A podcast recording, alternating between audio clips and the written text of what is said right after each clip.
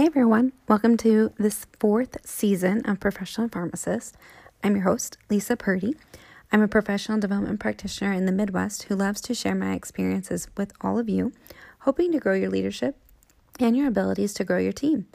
Last week, ANPD Soundbites released their episode Really Cool NPD Jobs. That was really fun to be able to be a part of it. I was able to meet with some other amazing professional development practitioners and speak about how my position came about and what I've been able to use, how I've been able to use like the NPD practice model to be able to impact my team. I'd really love for you to be able to check that out and let me know what you think. Uh, that was a really fun project to be a part of.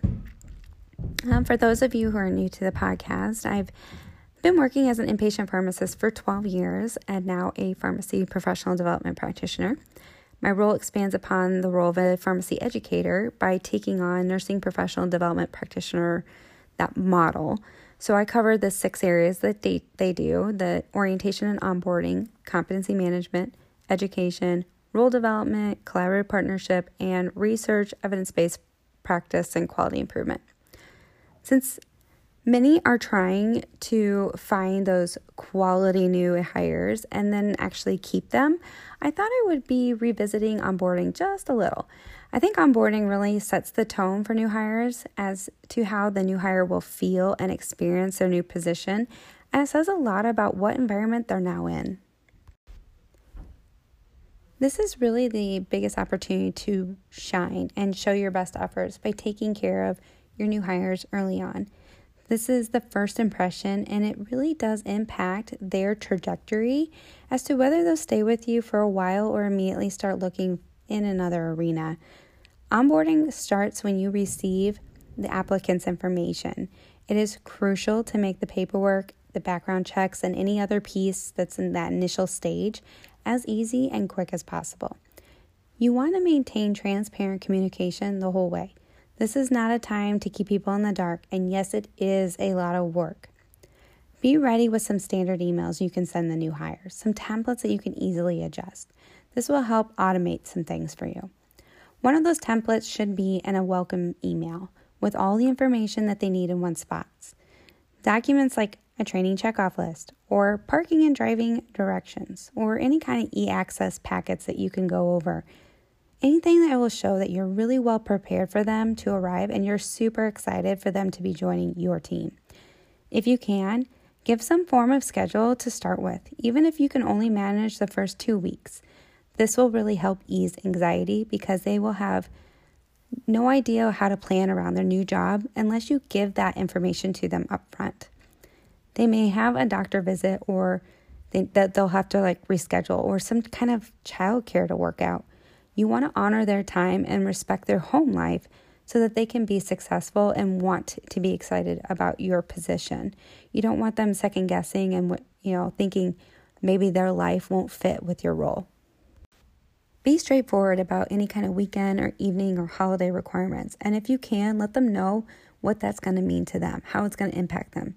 For instance, if you know they're coming in and they're going to be assigned the Christmas team this year, you need to tell them ASAP. Some people may not care, others may think it's a really big deal. If they need to work a major holiday but they get a chance to choose, tell them that as well. Literally, the other day, I heard a couple of people in the hallway, brand new to their team, they weren't part of our department, and they were talking about being, they weren't sure if they were going to have to work a holiday or a weekend. Uh, it wasn't told to them during their onboarding time and they were both concerned that as the holidays came up that it might be uh, a requirement. And the person that was with them said you know i've been here for three months and i don't think we do holidays but we might. And the lady said well if we have to do holidays we'll just quit before it's time. So make that very clear to them because you don't want to lose a good person because you're not communicating and you're not finding out what's important to them because that might be something you can work with um, in order to obtain a really good employee their first day should really be some form of orientation. Bigger companies usually have a program to go through. If that's the case, make sure your new hire is signed up for it and knows where to go, what to do when. If this isn't the case, you really need to create something for them. Day one is full of excitement and anxious uncertainty. Your job will be to bring them into a structured but easy experience that shows commitment to their success. So start with things like solid, clear directions on where to park and make sure to meet them at the door or the lobby. Bring them into your department and have a locker ready to put their stuff in or a maybe a cubie that they're they're in. Take them on a tour and do, introduce them to various team members. Make small talk with the team so they can feel a little bit more comfortable and get a sense of the environment. Make sure they have their badge, maybe their parking pass. Take time to go over your company's mottos, their mission, their vision, their values.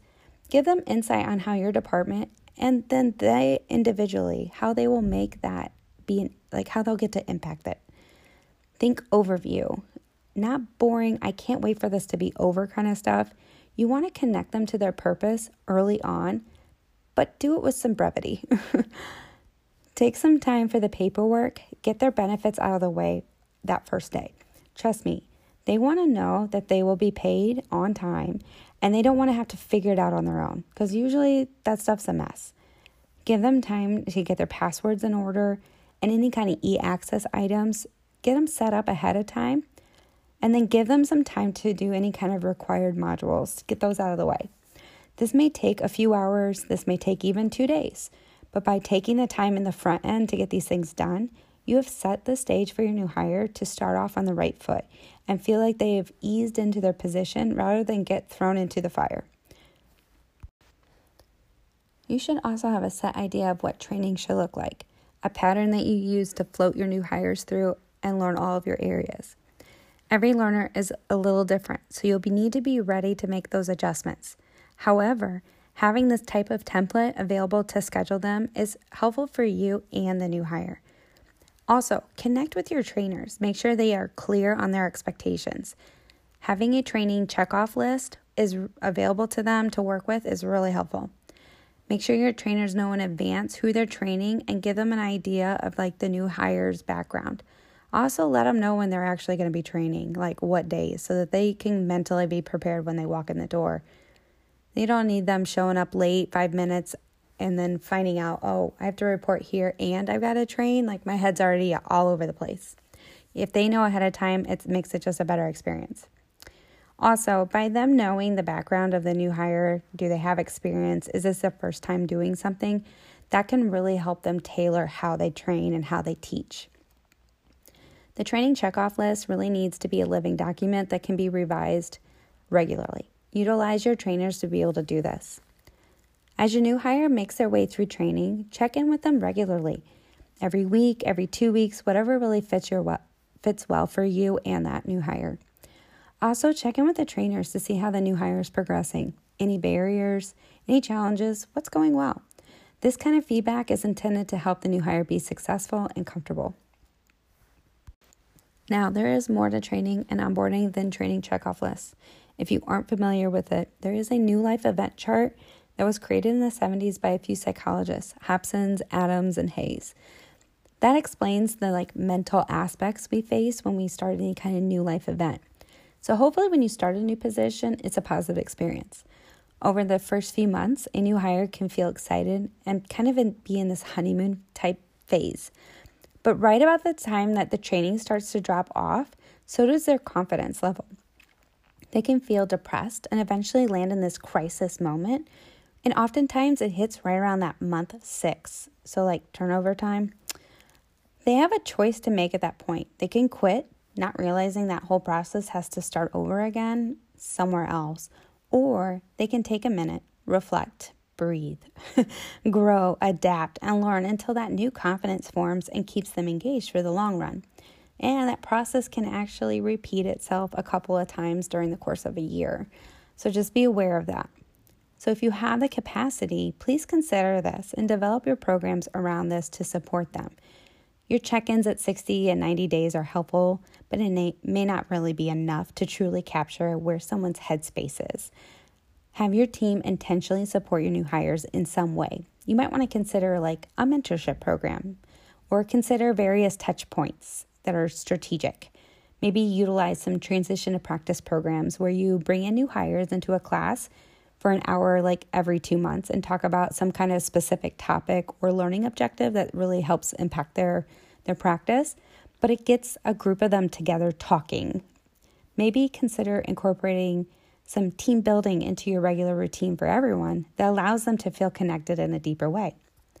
Maybe host some events for the team like a night to go bowling or have a barbecue together maybe a game night the point is to get creative as you invest into your new hire the more they feel part of something, the more that you invest in them and show that they're a valuable asset to the team, the better your outcome will be.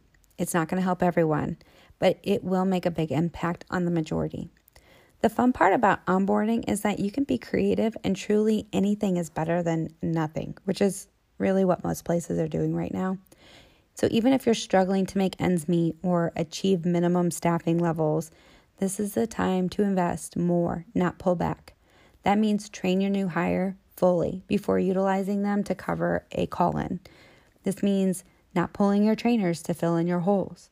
You need to break the cycle of this poverty in a sense because instead of barely making it, you need to build up more, invest more, give more. It may feel impossible, but doing extra now means not having to do this later. Your team, your time, your energy, it'll pay out dividends. Your investment into a few will carry them into longer terms of employment and possibly build into promotions and lifelong careers. If you value your people, you will have people who value your company and what it does. If you take shortcuts with them, they will for your business, or they'll simply just stop showing up. It's kind of up to you.